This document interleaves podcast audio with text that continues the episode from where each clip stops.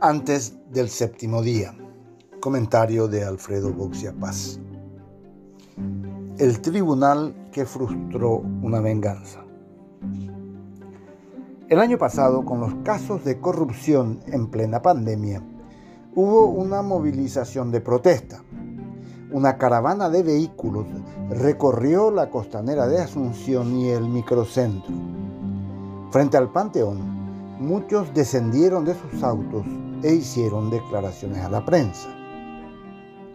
La fiscalía acusó a algunos de ellos por aglomerarse durante la cuarentena sanitaria. María Esther Roa fue una de las procesadas. Para entonces ella ya era muy conocida como la abogada que encabezaba una organización que se dedicaba a escrachar a políticos corruptos así como a los jueces y fiscales que los protegían. Ese grupo, inicialmente muy pequeño, había decidido hacer algo más que quejarse desde el teclado de una computadora y había logrado un creciente apoyo ciudadano.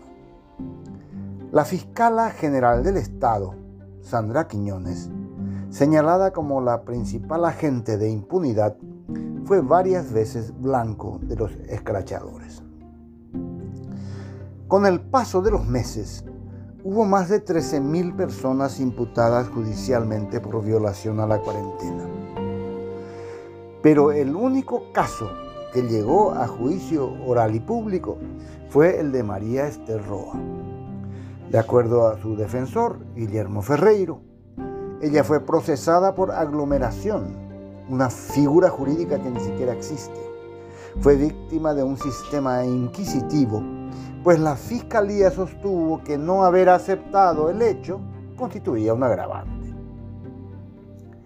Los fiscales que se ensañaron prolijamente contra la activista afirmaron por su parte que debía ser condenada a pagar 300 días multa, es decir, unos 8 millones de guaraníes.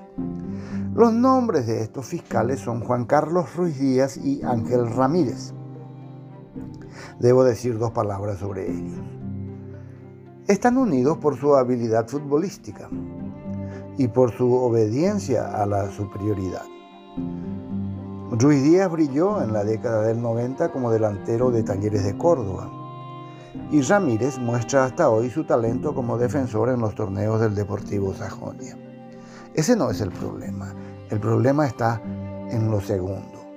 María Esther Roa asegura que ambos actuaron en su caso obedeciendo indicaciones superiores.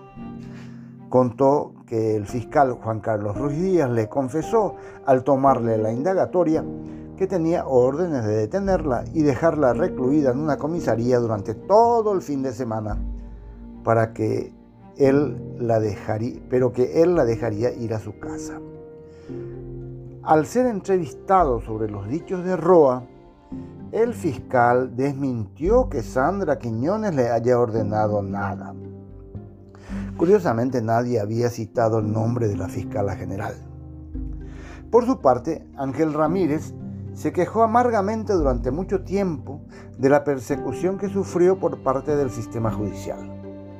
Años atrás, el fiscal había indagado a la escribana Nelida Chávez, esposa de Óscar González Daer, quien estaba siendo investigada por realizar unas raras escrituras de transferencia de tierras vinculadas a Tranquilo Favero.